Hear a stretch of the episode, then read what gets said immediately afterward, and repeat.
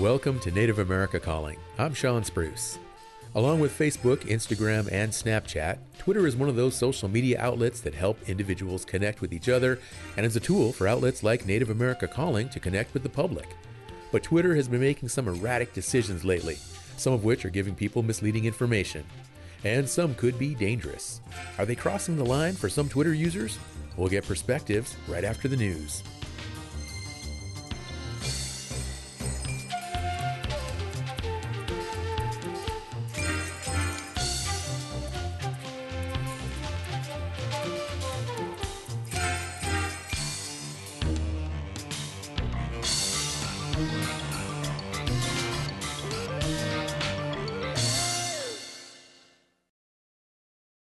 This is National Native News. I'm Antonia Gonzalez. Tribes from the U.S. and Canada are again calling on government officials to stem pollution flowing from British Columbia coal mines into international waterways. Aaron Bolton reports the tribes say lack of action from both countries is harming fish populations. More than 10 tribes issued an open letter calling on the U.S. and Canada to reach an agreement during bilateral talks this week that would stop selenium pollution from BC coal mines that's making its way into Lake Koocanusa and the Kootenay and Columbia rivers, all transboundary water bodies. Last month, President Joe Biden and Canada's Prime Minister Justin Trudeau announced the two countries would strike a deal this summer to, quote, reduce and mitigate selenium pollution. The tribes are calling for both countries to authorize International Joint Commission involvement.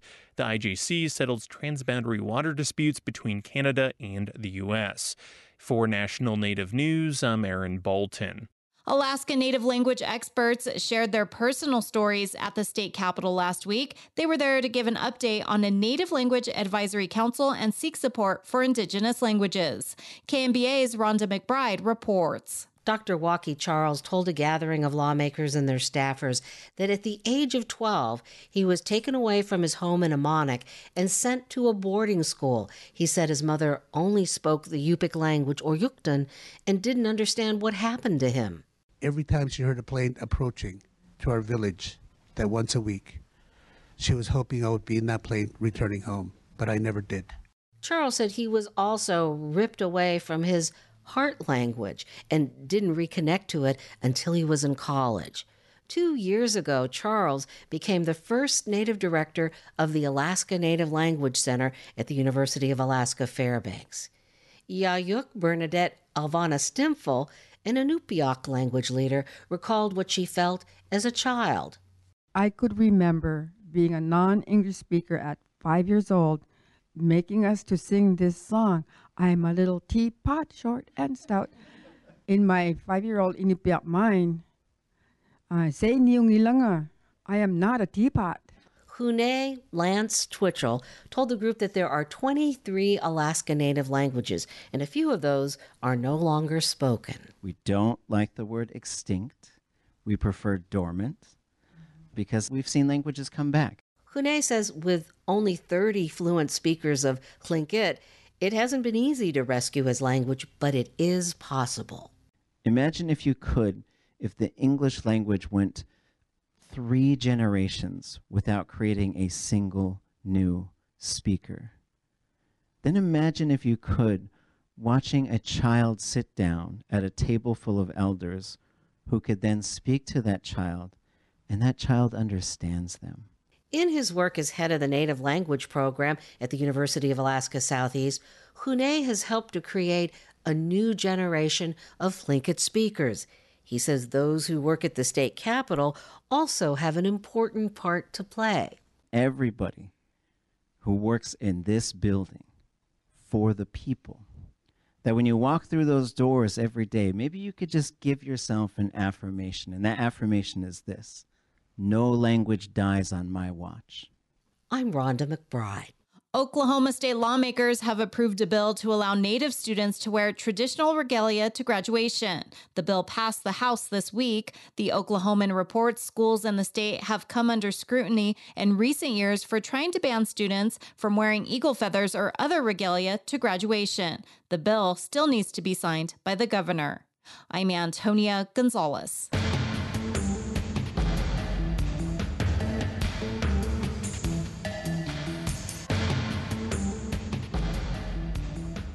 National Native News is produced by Koahnic Broadcast Corporation with funding by the Corporation for Public Broadcasting. Support by the American Indian Higher Education Consortium, working to ensure tribal colleges and universities are included in our higher education system. Information on 37 tribal colleges and universities at aihec.org. Support by the Gathering of Nations Powwow, a live event taking place April 27th, 28th, and 29th on the powwow grounds of Expo, New Mexico, featuring song, dance, traders market, horse parade, and more. Tickets available at gatheringofnations.com and at the gates.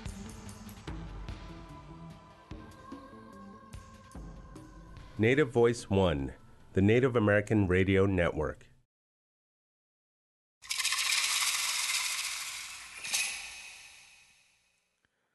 This is Native America Calling. Many social media experts call Twitter's decision to offer a paid verification blue check mark a complete disaster. The social media platform is also forcing the verifications on celebrities who say they don't want them, and the organization is verifying some people who aren't who they say they are and others who are no longer alive. That comes after Twitter started labeling public media organizations as state affiliated media a phrase usually reserved for outlets whose content is controlled by the government. To add to Twitter's questionable decisions, a new analysis by the Information Sciences Institute finds average daily hate speech on Twitter has nearly doubled since Elon Musk took over. Musk has reinstated more than 60,000 banned accounts and has all but eliminated the staff that monitored messages that espouse violent white supremacist views. Today we'll hear from Native people who are ditching Twitter, others who aren't, and some waiting to see what happens next.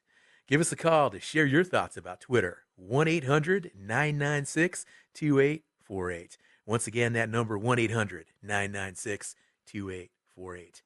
Speaking with us now from Denver, Colorado is Raven Payment. She's a frequent Twitter user and member of the Missing and Murdered Indigenous Relatives Task Force in Colorado. She's Ojibwe and Mohawk. Raven, welcome back to NAC. Hi, good morning. Thanks for having me. Also speaking with us today in Portland, Oregon is B. Toastie Oaster. They are a staff writer for High Country News, and Toastie is a citizen of the Choctaw Nation of Oklahoma. Toastie, welcome to our show. Hi, thanks. I'm happy to be here. Raven, I'd like to start with you today. Since last year's highly controversial acquisition of Twitter, it seems like just one contentious move after another over there by that social media giant. Twitter's media labeling is just the latest in a string of upending changes. What's your take on the recent back and forth labeling of media? Um, yeah, I don't know that I've put a a ton of thought of what the labeling of media necessarily is. Um, I think that we're broaching this really gray area of territory where media, instead of being looked at as a factual basis for our information, is starting to be spun into almost entertainment. Um, you see it with clickbait of headlines, um, censorship, and um, not promoting with the algorithm like certain hashtags, that sort of thing. And to me, it seems a little disconcerting. Now, are you still using Twitter? I am still using Twitter right now. Um, there's a really large following of um, Native and other um, underrepresented voices on Twitter still um, that I find very powerful and easier to find and seek out on my own than other social media platforms. But I do watch it with a little bit of trepidation, knowing that um, there is an uptick in hate speech and also just a general uneasy feeling of a lot of individuals not feeling safe. And I find it really important to acknowledge that and support those individuals as well. Now, we often refer to native Twitter, which is kind of this uh, larger term for just, you know, different native issues, native events, things like that. Are you noticing any changes in, in, how folks are using native Twitter or content or just anything different over the past six months or so? I think anecdotally, um, it's been harder to to find native Twitter, like the hashtag, for example, or those accounts, um, to organically have them pop up in the news feed. Um, typically I've seen like I've myself have had to go seek those people out, you know, where I realize I haven't seen someone in my newsfeed for a few days and a few weeks. And it turns out they're still active. They're just not popping up through that algorithm. Um, so yeah, that's kind of what I'm seeing on my end. And why do you think that is? That the algos aren't uh, working in a way that allows you to see some of this content? Um, I'm never, I'm no longer um, optimistic enough in assuming that, you know, there isn't um, malicious intent behind there. We've seen on other apps, specifically Instagram, where the MMIW and the MMIR hashtags were disabled, for example, on May 5th for um, MMIW and MMIR Awareness Day. So when you think about, you know, activists on, you know, native Twitter and indigenous communities worldwide, where they've been using Twitter as this platform to organize and spread information for, you know, things like um, environmental activism, you know, going against these pipelines, going against, you know, our government administrations that are promoting, um, you know, pipelines and things like that that we're not agreeing with. I wouldn't be surprised if these algorithms are being muted so that it's harder for us to organize and resist against those scenarios. Raven, you mentioned pipeline protests, uh, other forms of activism. I mean, is it is it possible to understate the impact that Twitter has had on, on Native communities and, and just giving Native people a voice and a platform to to share and express their views? Um, understate, absolutely. I think it has been pivotal in organizing and sharing voices and even having an opportunity to directly at your representative or at a corporation or at a CEO. And in many circumstances, those accounts are not being managed by a third party or a third person. So there has always been a greater chance that those people would see our opinions, our perspectives, and even being able to interact with news organizations. So I think Twitter especially has been like pivotal in being able to do that and share our experiences as Native people. Giving voice to the masses like that, uh, exactly like you mentioned, a CEO, or even I, I've just learned like if you have a customer service issue or something like that, you in the old days you'd call these one eight hundred numbers. Who knows if you ever got it hold of anybody? Now uh, you, post something uh, on a platform like Twitter or other social media, and bang, you know, they respond right away because it's so public. But I mean, some of these issues that that we're hearing about today, we're talking about today, internal management, ethical issues. I mean, uh, do you see in any way that Twitter could could be a disservice to Native people now, Raven? Um, I mean, I yes and no. I feel like there's always a way that um, your own words or your own perspective can be used against you. Um, but again, I I always want to stress the importance of you know where we're living in this time where we finally have a platform to utilize our voices. Where in the history of being Native people, you know we've you know always had this oppressive majority that has tried to silence us, and you know platforms like Twitter have just been so important for us to be able to be heard and to create movements and you know promote these issues that we find important and um, you know pivotal in moving our communities forward in a in a good way. We're going to be talking with our other guest, uh, B Toastie Oaster, shortly, Raven, about alternatives to Twitter. And I know one that some people are moving to is this platform called Mastodon. And I, I know you have a Mastodon account. I mean, is that an, an option for people? like, hey, I'm, you know, this Twitter thing, it's getting weird. I'm not comfortable anymore. I want to try something else. What do you think? So I personally, I do have a Mastodon account, but it hasn't. I'm also probably showing my age here. It hasn't been as comfortable for me um, to use or as intuitive for me as Twitter has been, for example. And I know that's more of a, a me problem where I actually need to sit down and start using it and interacting with it. Um, but you know, Twitter was one of those apps where as soon as I jumped on, it was really easy and really comfortable for me to navigate. So um, personally, I'm not there with Mastodon yet, but I have a feeling I'm going to be forced to be. So um, I am looking forward to hearing about alternatives, though. And Raven, what about people that just say, "Look, yeah, you know, Twitter, it's not perfect. There are issues, but uh, but a lot of it just has to do with how you use it and being responsible and educating yourself uh, uh, on how to, you know, understand the algorithms and things like that."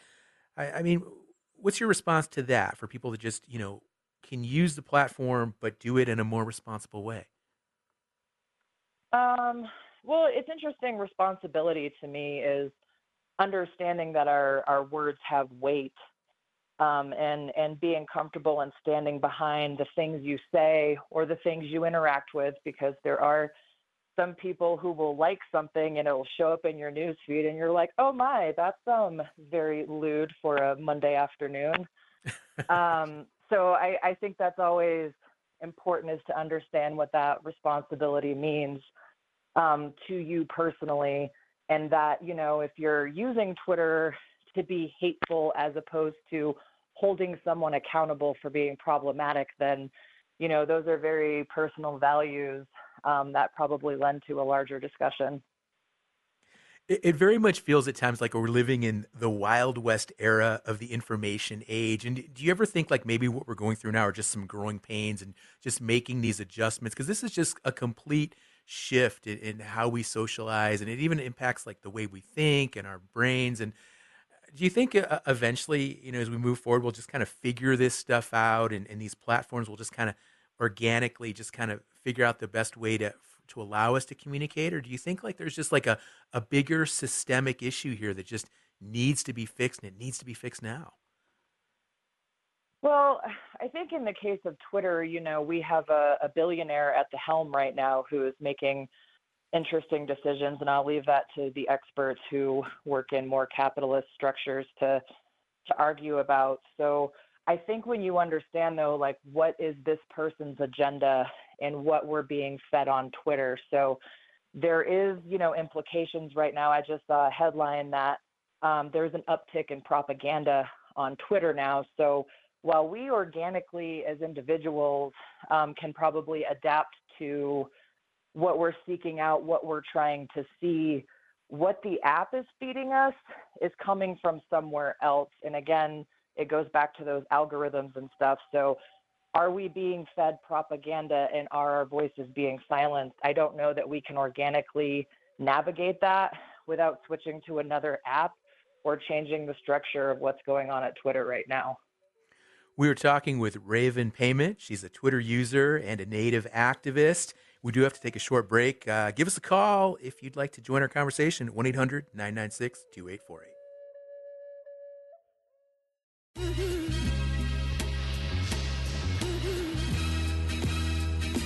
Musicians and artists are gathering in Albuquerque this week, and we'll take the opportunity for a two day look at some of the talent on stage. We start off with the Gathering of MCs Hip Hop Showcase, now in its 11th year. We'll hear about that event and sample some music on the next Native America Calling.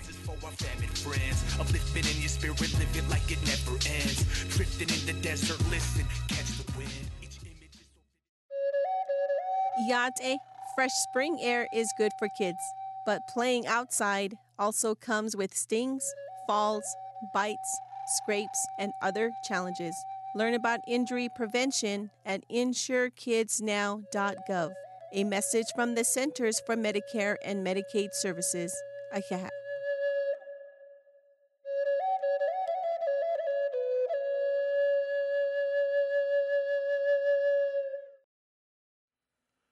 You're tuned in to Native America Calling. I'm Sean Spruce. Today we're talking about recent controversial actions by the social media giant Twitter. From reinstating racist accounts to mislabeling news groups as government funded what are your thoughts on Twitter? Do you trust how Twitter is managed now as compared to before the company was acquired by Elon Musk last year? Do you feel safe using Twitter? Join our conversation at 1 800 996 2848. That's also 1 800 99 Native. I'd like to bring in our second guest on the show today, B. Toastie Oaster, who is a staff writer for High Country News. Toastie, as a journalist, tell us how you use Twitter. Well, I only use Twitter uh, in a lurking capacity. I quit Twitter before Elon Musk took over because of, uh, you know, essentially privacy concerns and, um, you know, not wanting to participate in in corporate social media that is basically brokering my data. Um, however, you know, it provides this really important utility, um, especially for people who follow the news or work in the news, um, because you can follow journalists and publications directly, as well as following scientists and academics and activists. Um, and that's a really important function that it plays. So, um, you know, I use it to read the news and to follow um, people's work, but I don't I don't engage uh, beyond that. Mm-hmm. I, I, like your self-described uh, Twitter lurking user like that. I, I think I want to start using that, Toastie.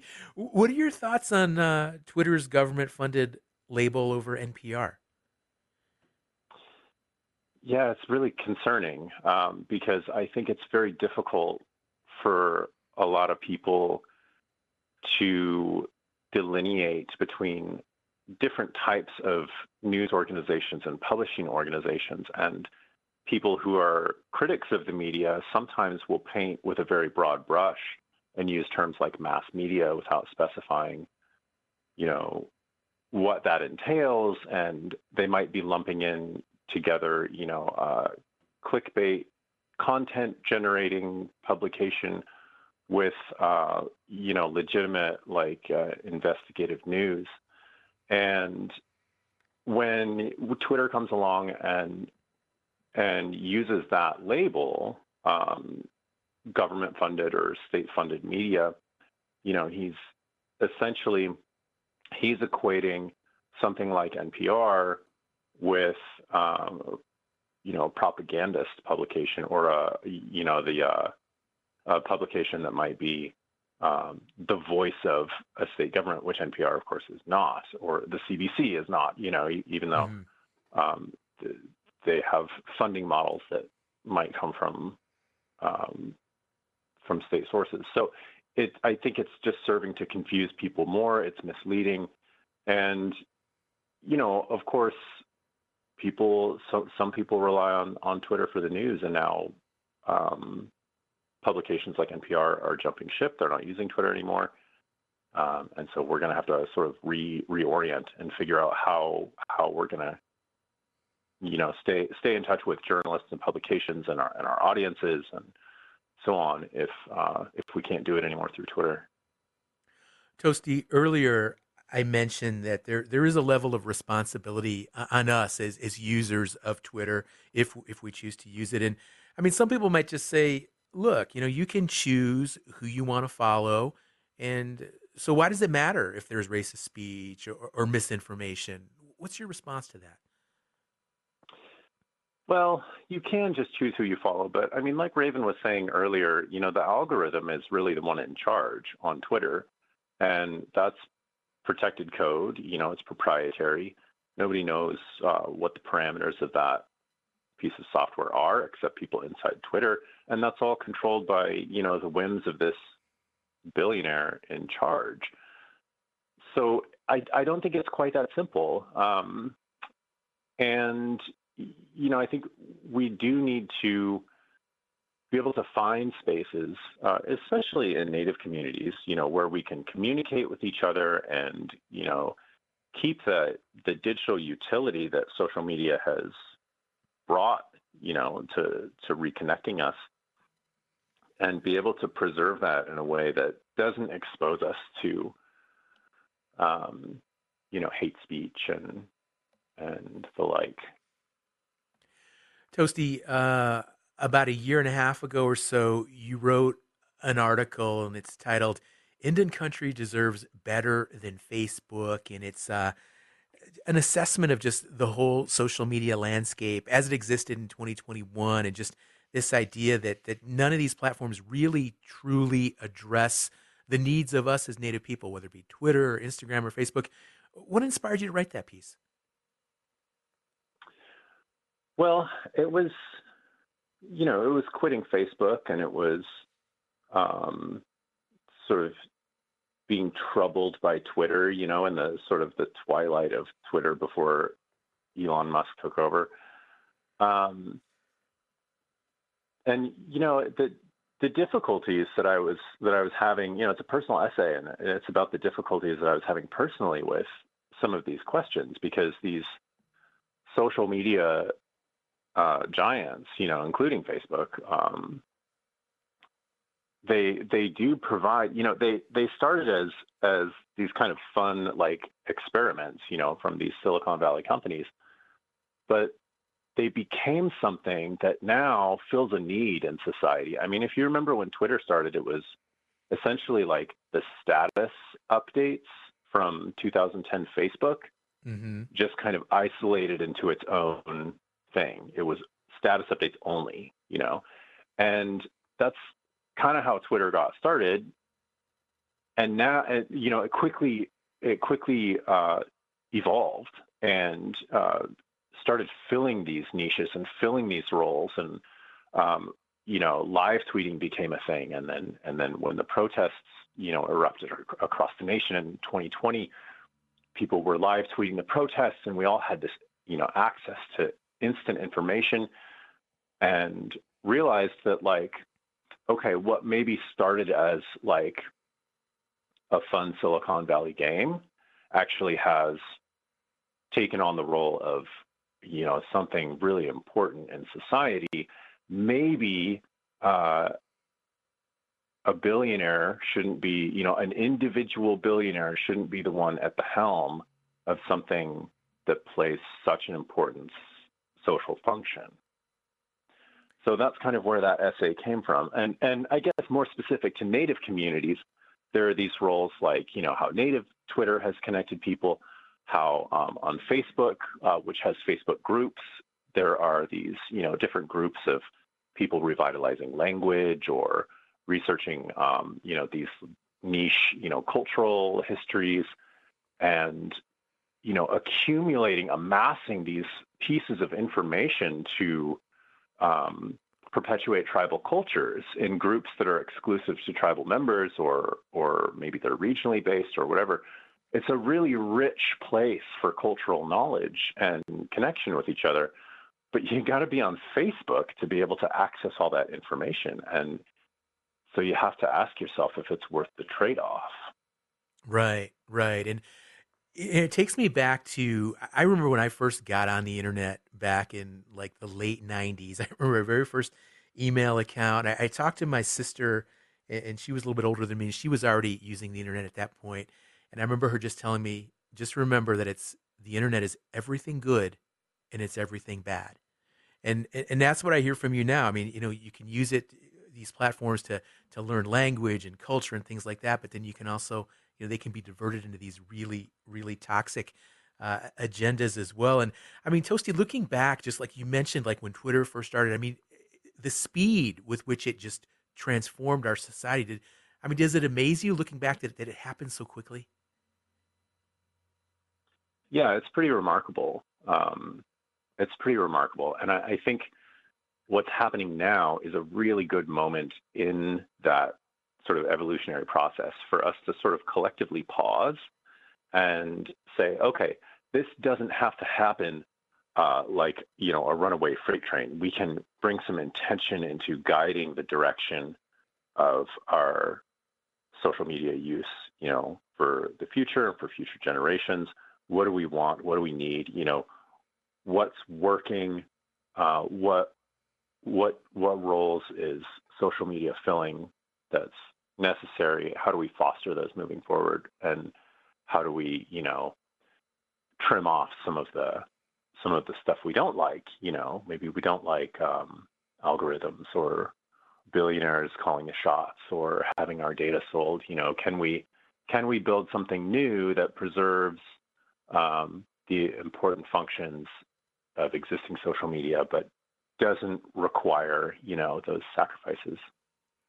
And what what could that be, Toastie? Because going back to, to the title of your article, Indian Country deserves better. What could some alternatives be that could serve us better as Native people than these these huge, huge platforms that we're all using now: Facebook, Instagram, Twitter, etc. Well, a lot of people are trying Mastodon right now, which you mentioned. Um, and what's interesting to me about that platform uh, is that it's not owned by a billionaire. It's not owned by any one person. It's um, it's a little bit more like going into a public library versus going into a an Apple store. Like mm. you go into an Apple store and everything is pristine and it's you know and it's set up in this way that's um, you know it's designed to be intuitive so that it invites you in and makes a very easy process for you to go in and spend money. Whereas a public library is a little bit more. Um, dep- it depends on your library, right? Some uh-huh. some are very nice and some are uh, some might be a little ramshackle. Um, that's kind of how Mastodon is. It can be a little bit ramshackle. It can, you know, it has nice components, but it's it's not corporately owned. Um, there's no algorithm, so your feed is strictly people that you follow uh, in the order that they post. It's very simple. Um, now, I don't know that that's necessarily going to be the answer uh, or, or the solution, but I think something like Mastodon could be. Okay.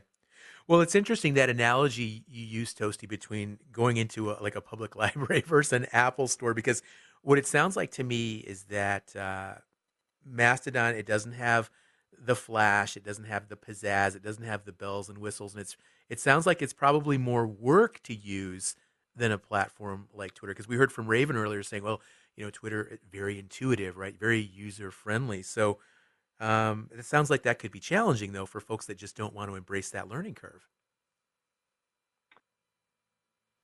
Yeah, you know, a lot of people have said that, and I, I kind of get that too. Like when I started there, it was a little bit like, oh, how do I navigate this? You know, um, and and honestly, it's not it's not that bad. Like, uh-huh. kind of, it, you, you know, you can figure it out pretty quick. It's not, but it's not.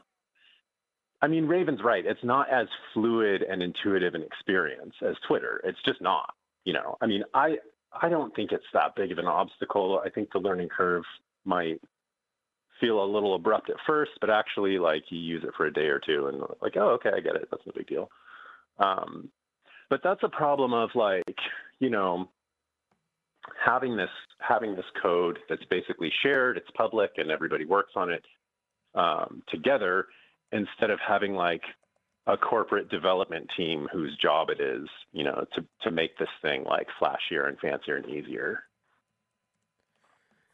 Yeah, yeah, definitely so. And um, yeah, just interesting, you know, the way this is all taken off in, in recent years.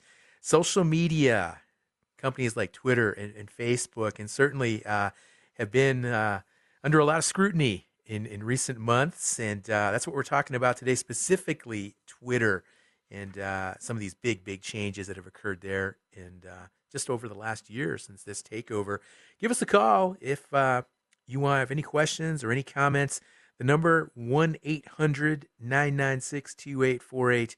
That's also 1-800-99-NATIVE. That works just as well. Give us a call. We'd really love to hear. Are you a Twitter user? If so, why? Did you leave Twitter? If so, why did you make that decision?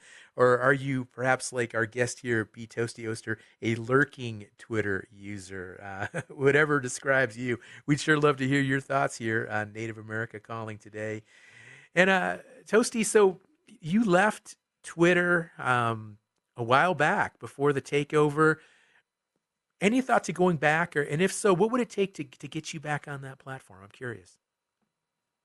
I don't know. At this point, it would take an awful lot. I do think about going back though, because you know I haven't really found anything else that fills that fills that need the way that Twitter does. You know, the the and by that need I mean the you know the need to follow news up to the minute and, and to be you know be able to engage with um, with people in real time, um, I'm pretty pretty well decided that I'm not not going to go back to using it at this point. But you know, I do think about it from time to time. Um, it can be very fun. Um, you know, I, I think it. I think at this point, my kind of ethos against using corporate um, using corporate social media, at least in a in a very active capacity, is is pretty staunch. So I think mm-hmm. I'll give it a pass. All righty. Raven, how about you? Because I know that, that you're actively using Twitter. Um, what more could happen? And I, I keep thinking like we're just waiting for the next shoe to drop here with some of these issues at, at companies like Twitter. But what would it take, do you think, for you to just, hey, that's it, I'm done. No more Twitter for me, Raven?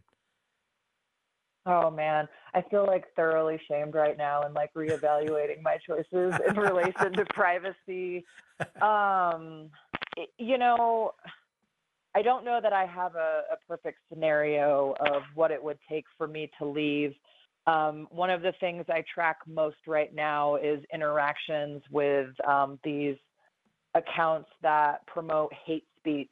Um, and attacking, you know, a- any other group, whether it's us in the Native community or our Black relatives or our friends in the LGBTQ community. Um, that's the thing that I find myself concerned with the most. Um, and you know, it's it's protection of those people and also my own sanity. So right now, that's most what I'm worried about. But I'm probably going to go reevaluate my privacy as soon as we get off this call. Oh, geez, a, a, moment of reckoning for Raven Payment here on Native America Calling, and I think that's pretty cool because uh, Raven, I know you've got uh, you are you, you are a strong opinion person, and, and you've got a lot of very firm beliefs, and, and to get you to kind of sway a little bit like that, wow, that's that's significant uh, for sure. Here on Native America Calling, uh, anybody here that'd like to chime in or, or, ask a question of one of our guests today, talking about Twitter and, and some of these recent changes. Uh, big news here on Native America Calling, and we're covering it for you here live on the air. So, what are you waiting for? We've got open phone lines 1 800 996 2848. We'll be right back. This Mother's Day, you can give all the mothers in your life truly unique gifts from SweetGrassTradingCo.com, a Ho Chunk Inc. company, where you can choose from a variety of food, beauty, and wellness items from tribes across Turtle Island. Ho Chunk Inc. supports this show. Support by the Gathering of Nations Powwow, a live event taking place April 27th, 28th, and 29th on the powwow grounds of Expo, New Mexico, featuring song, dance, traders market, horse parade, and more. Tickets available at gatheringofnations.com and at the gates. Thanks for listening to Native America Calling. We're focusing on Twitter today. With the social media platform becoming more unpredictable, how do you know the information you're getting is accurate? Has the Twitter space and native Twitter community changed recently? Call us at 1 800 996 2848. That number again, 1 800 996 2848. Let's go to the phones now where we have Mark, who is listening on KYUK up in Bethel, Alaska. Good morning, Mark. Hey, good morning, Shawn, and uh, guests there. Uh, I'm a pretty active Twitter user. My uh, uh Twitter name is at Mark Springer, and uh, I just want to say that native Twitter and and more likely natives on Twitter, uh, Alaska Natives, Native Americans, and even Indigenous folks from around the world are really an important component of what's on the platform. At least, at least for me as a as a non-native, you know, I'm I'm learning something new every day. It's an opportunity for folks to um, share cultural expression. Um, you know, it's great seeing uh, videos on Twitter of uh, you know little kids uh, dancing um, or people engaging in uh, you know crafts they've made another important component that I haven't heard mentioned, uh, and it is applicable to native Twitter and to, and to other um, groups on Twitter, is mutual aid. Um, it, it, it's real legit when people when people need help. You see folks saying, "Hey, I'm on on a, on a road trip and I'm out of gas. You know, can somebody help me out with a few bucks?" And right. uh, and they do. So that's that's really important. Um, you know, I've seen a lot of people throw their hands up and leave Twitter, go to Mastodon. I've got a couple of Mastodon accounts. Um, Twitter is it's really it's it's more fun because for all the the yucky stuff that shows up, you know, you can always block it. Um, but sometimes it does make you think a little bit, and sometimes you can engage with, um, you know, some of those folks uh, successfully or not uh, but at least be able to uh, get back into their faces just like the way they've gotten into um, our faces. So um, I'm not going anywhere. I think Twitter is really valuable, especially here in Alaska. We have a real thriving uh, Twitter community, and it gives us an opportunity in many cases, sometimes uh, just in one direction, but to um, speak truth to power. So thanks very much. Mark, thank you for that great take. Again, that was Mark uh, listening up in Bethel, Alaska. Let's take another caller now. Bruce, uh, listening in Orofino, Idaho on KIYE. Hello, Bruce. Hey there. Uh, I used to live in in Nevada, and uh, they put a battery factory. Elon Musk did in in Reno. They got a a bunch of money from the state of Nevada, from the schools, from the roads, in order to build this battery factory. So people got hurt in this battery factory. They were losing fingers, mm-hmm. all sorts of stuff. So OSHA came in and OSHA wanted to look at his safety records and check his factory out, but, but he wouldn't let him in. And so OSHA went back to a, a judge there in the county where his battery factory was, and the judge gave him a warrant and said, you, you know, you, you got to let these people in. You got to give them the information. Mm. He he wouldn't allow it. He he wouldn't even allow the the, the police into his factory. Mm-hmm. So they went to the governor, and the governor just told OSHA to back off, leave him alone. And, so I don't, I really don't think this guy can be trusted. Um, w- would would you fly on SpaceX? All right, that's Bruce up in Orofino, Idaho.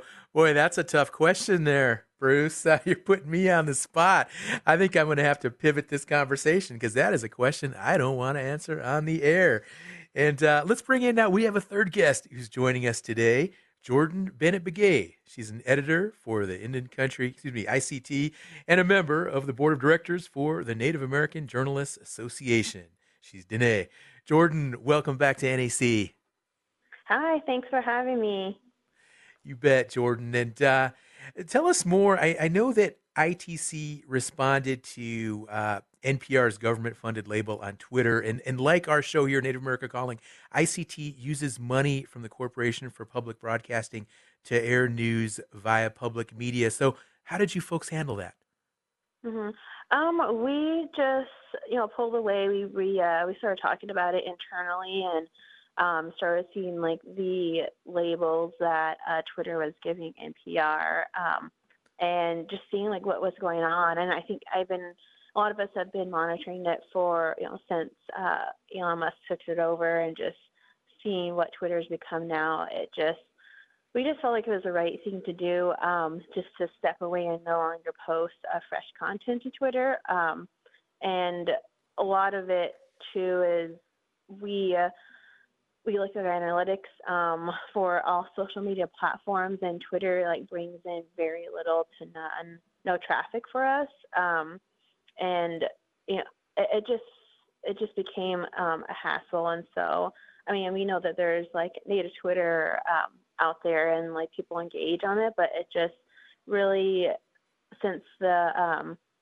takeover from um, ownership of it from Musk, it I, our I think engagement has also like decreased significantly.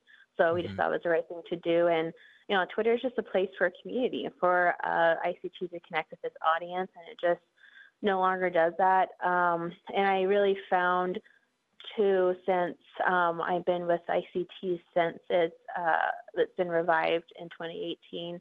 Um, it, it just uh, the conversations that happen in the community and on the ground are usually different from what's happening on Twitter or online. Um, there's very little overlap. Uh, sometimes, depending on the issue, there's huge overlaps, but very much there are different conversations happening. Um, Jourdan, so okay. I'm sorry. I mean, that's interesting what you're describing here. It's a different. Com- so, could you describe that? I mean, is it like a, a different tone of the conversation? Is it like more? Is it more animated? Is it perhaps more hostile? Or I mean, how would you describe like the difference between what you read on Twitter versus like what you actually hear when you're in a community? Yeah, um, I mean, it just also depends like how people are involved in their community too. So, for one of, I mean, for example, last year when we're, when um, uh, Roe v. Wade was overturned, we were talking about even before that, like how should we cover this? What what, what way should we cover this? Um, and you know, a lot of people were saying, "Oh my gosh, what is this thing from Native women?" And and in our newsroom, we thought this is already happening in Native women. It always has been happening with the Hyde Amendment. Um, so, and, and also the establishment of abortion clinics um, or even like women clinics on uh, tribal lands. Like, can people do that? Uh, can tribes do that? And or like, whoa, the, uh, what, what's happening in the community and what's like uh, what's out there is completely different from what people are talking about online. So I think there's just a different understanding, and there's different um, people who are uh, I guess like leading organizations or um, leadership roles. They're just different voices and narratives um, going on. I mean, I heard recently we were talking about this actually um, in February with another group of Indigenous journalists, and one of them said, "Yes, uh, about 100% of journalists or media is on Twitter, and only 10% of the world is. and and I remember, yeah, exactly. And I remember jumping on Twitter even when I was back in grad school, and I had to like get a hang of it. And immediately I noticed a lot of just media's on there. Um, mm-hmm. so that was, and if I recall correctly, um, that platform was created for media. It was created for news organizations and journalists, and you know the, the public just started getting on there, and you know kind of morphed into what it was um, before Musk took it over. So um, it just, it, and overall, it just felt right for us to step away. It just really um, brought nothing to us. And, you know, what we really, as a news organization, strive to is to have people come and read our stories and to watch our newscasts um, that way and to get their content that way because okay. that's where the meat is. That's, that's where the stories are. And Jourdan, to clarify here, so ICT is no longer posting new content to Twitter, but ICT still maintains a Twitter account. Is that correct? Correct. Yes, yes. So we no longer post fresh content to our press pool account, um, our op-ed account, and our main brand account. Um, our individuals, like a staff employees, can. It's you know their personal accounts. It's up to them if they want to keep going. But our organization account, um, we no longer post fresh content to. Alrighty. And does ICT provide any oversight for for your reporters and their their personal accounts? Or are they free to post whatever they feel comfortable with? Yeah, they, yep, they're free to post uh, what they're comfortable with. They post, they're free to post their stories or ICT stories. You know, it, it's up to them. Um, but we thought it was important as um, an organization to, um, you know, to to stop to stop and just you know just because of the attack on of Twitter on news organizations, journalists, and uh, journalism, it was just very unsettling and it just didn't sit right. I mean, even before we stopped posting, my predecessor and um, our founding our founding editor, um, he, Mark Trahant, he stepped away from Twitter. He completely deleted his account. I think probably in the fall, maybe after um, a month after Elon Musk took it over, maybe within a few weeks of that too. So it just again just really does nothing for us. Um, and a lot of our social media data actually about 90% of it comes from Facebook. So that's where a lot of our communities are. Gotcha, gotcha. Mm-hmm. Let's go back to the phones where we have Chanupa listening on KILI up in Pine Ridge. Chanupa, hello. Hey, hello, thank you. You know, uh, one thing I wanted to comment on is Twitter is a good tool. And a lot of grandparents here on the Pine Ridge Indian Reservation teach the Lakota language to some of the grandchildren that stay home with them because uh, a lot of times they get mistreated in the public schools. But Twitter and Facebook have always been something as a norm to help children understand. It's like this little prayer, real briefly. They say, Manetu. That's a good way to implement sometimes the language And when the grandmothers and grandfathers teach their takojas, meaning grandkids, that would be an opportunity for Twitter to make that type of scenario to help kids better understand that the language is still alive. Back to you, Shawn. All righty. Well, Chanupa, sure appreciate that call. Good take uh, coming to us from Pine Ridge, South Dakota. And Jourdan, I, I want to go back to you. And again, at the heart of, of this discussion today is this idea of what constitutes, uh, you know, state affiliated media or state funded media. And and I think for a, a, lot of our listeners, they might not really be clear on, on like what that means in terms of editorial control for uh, an organization like ICT or us here on Native America Calling. So could you explain that for our listeners today? I mean, what does it mean editorial control separate from from government funders or advertisers? Yeah, sure. Um, I, I, think a good example for us is uh, actually using ICT as an example. Um, so when we were revived in 2018, um, I remember they brought on again my predecessor Mark Trahant, um, and, they meaning the National Congress of American Indians NCAI. They brought on Mark to revive it, and he told them the only way this is going to happen is if uh, we have complete editorial independence. Um, the only thing you know you control is just the you know, make our accounting. That's it. um, but mm-hmm. our content, everything else, like you know, we're on, we're on your payroll, but also editorial control is us. It is not that is not what journalism is, especially when NCAI is, um, you know, uh, I guess in simple terms, like a political organization that's not going to look good. Um, and that was really important to us because we didn't want that control um, from anybody else except for from journalists. So anytime we, um, and, and, they understood and they gave us leeway. So um, I was, again, uh, ICT's first staff reporter and producer. And we finally um, kind of separate separated from NCAI, and now we own ourselves about since two years ago, actually 2021. Um, and anytime we reported on NCAI, we were very transparent about it and put a disclaimer at the bottom saying they are our owners, but we are editorially independent. You know, they don't control, they don't read our stories before they get published. Uh, we don't allow that. We, you know, have our editors read it and you know put put that out there too.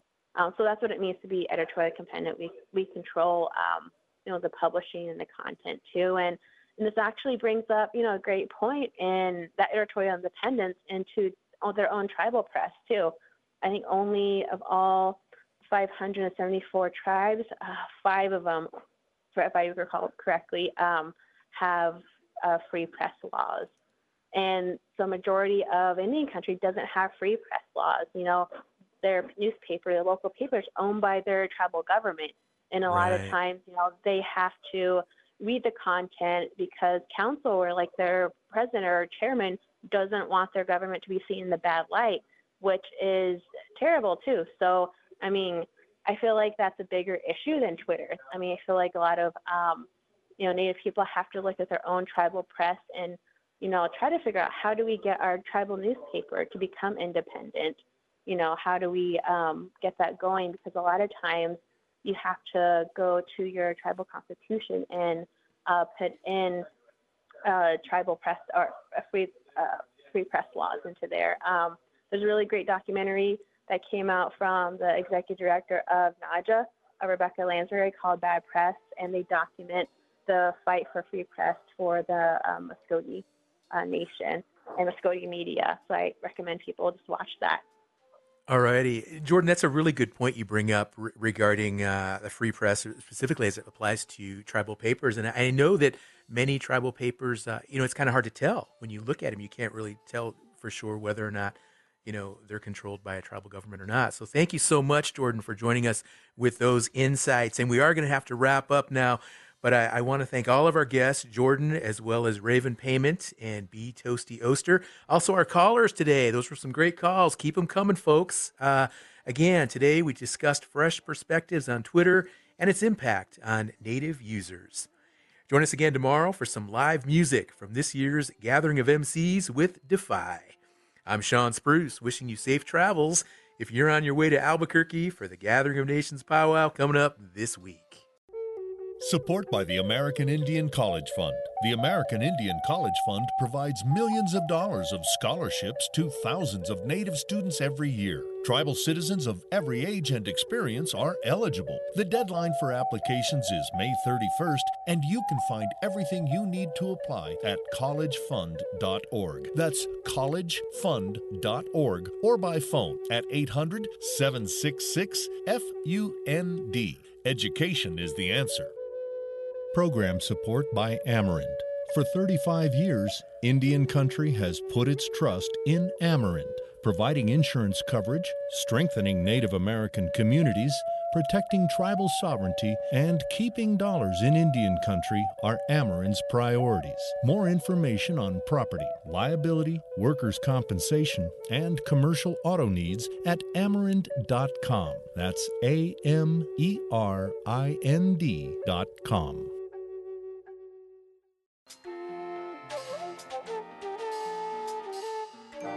Native America Calling is produced in the Annenberg National Native Voice Studios in Albuquerque, New Mexico by Koahnic Broadcast Corporation, a native nonprofit media organization. Funding is provided by the Corporation for Public Broadcasting with support from the Public Radio Satellite Service. Music is by Brent Michael Davids. Native Voice One, the Native American Radio Network.